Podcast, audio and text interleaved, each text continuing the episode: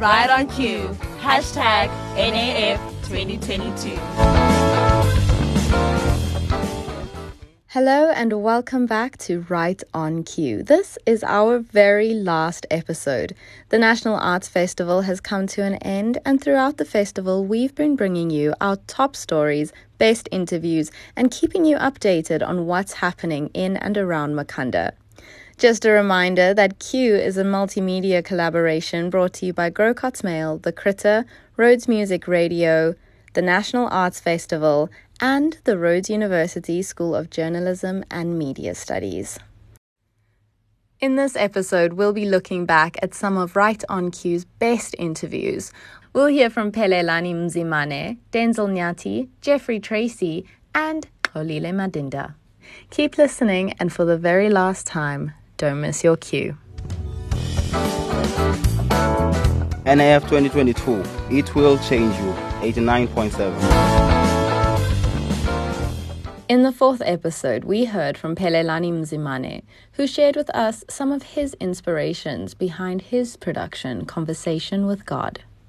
Well, it's it's many things really, but basically, you know, when you think about how do we see the world, Tina as Abantu, right? One, we were created, at least we believe that we were created. Then there's a stigma that we grew around, being told Utunkulunkulu is this way and Satan is this way. But then, who really knows? Now, imagine if you died and you were to get to heaven, apparently they say we're going to heaven when we die. Now, if, imagine if you died, and then more figures when you get it, say, okay, everything is not what you were taught. Usakul. So this idea, Yoguti, if we were to meet, meet now how would the whole conversation go? Especially if you were to find out Yoguti, whatever that you thought God was is exactly the opposite of what you thought. As a writer, my perspective is um, okay, one, I, I grew up with environment sound. You get my point. So my father was a pastor. He's late. He was a he was a pastor. Now ngikhulele. Now then I thought, if God, when we pray, we say Our Father who art in heaven. Now and uh, underline Father. So God is a father figure. Don't we think God is more likely to think the way we are, except in a superior level?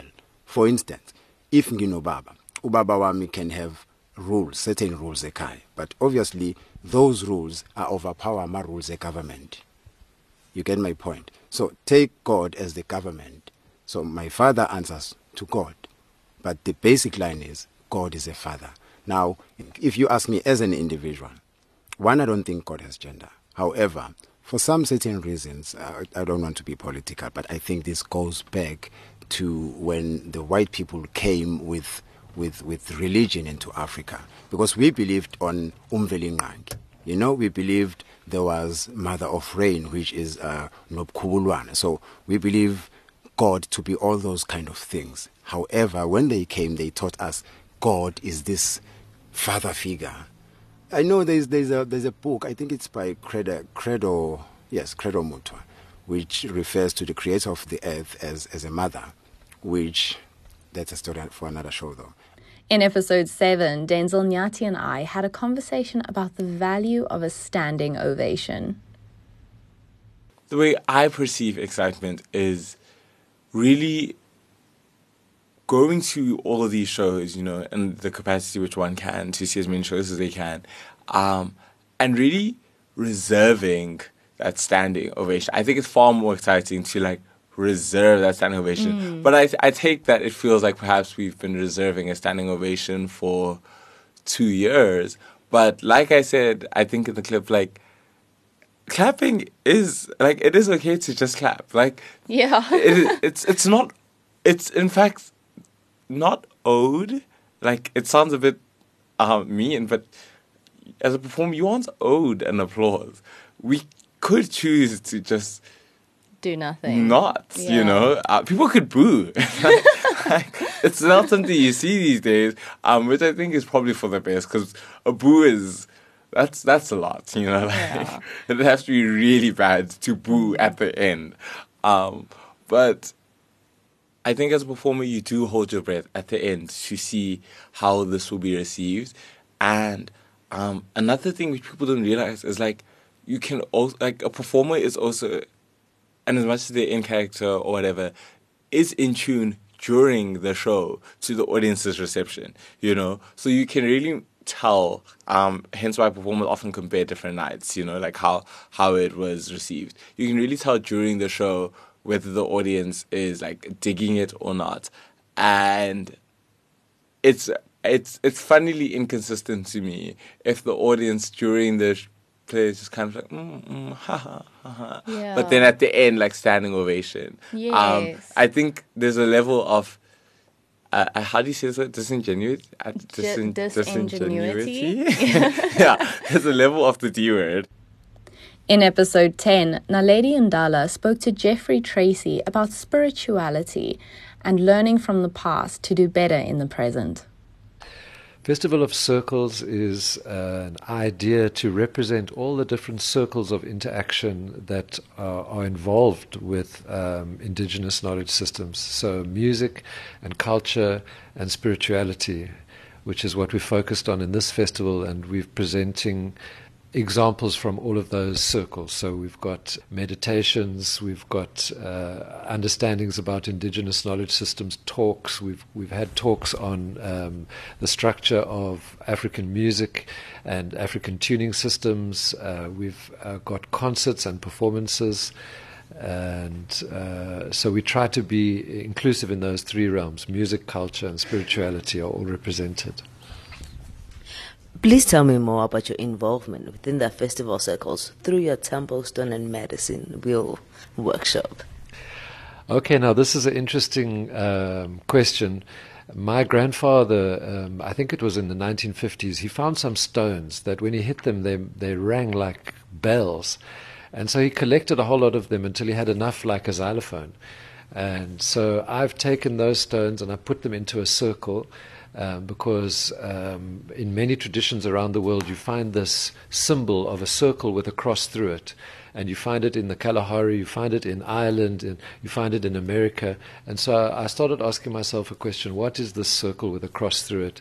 And uh, what I've learned from um, various uh, of the peoples who are still connected to their traditions around the world, that this is a, a, a tool for working with energy, a tool for connecting to land, a tool for connecting to ancestors, a tool for healing ourselves and finding balance in ourselves, because that circle represents everything in the world. What is inside that circle represents everything that is outside that circle. So when you're using the circle as a tool, you create balance and harmony um, by doing various processes uh, with the singing, with the stones. That so. Let me see what can we play for you. Uh, Isigubhu nje.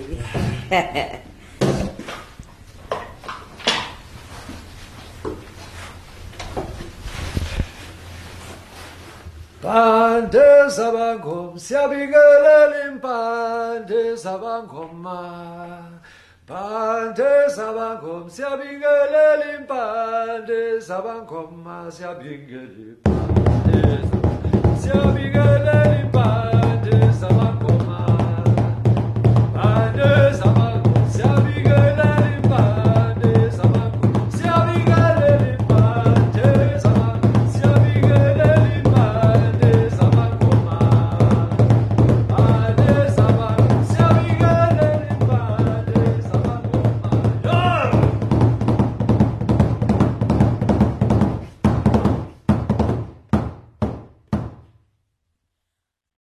In episode 5, we heard from Xolile Madinda at the Black Power Station about what they've been doing to support the arts in Makhanda.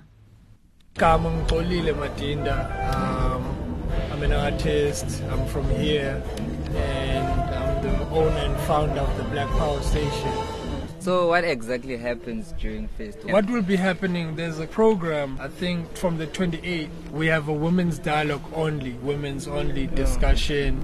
Uh, they'll be talking about women leadership, women in politics, women in arts. So it's women who'll be sharing their own opinions. The name of that um, discussion is called Inkyakyambo Elike. And then we have two bands performing.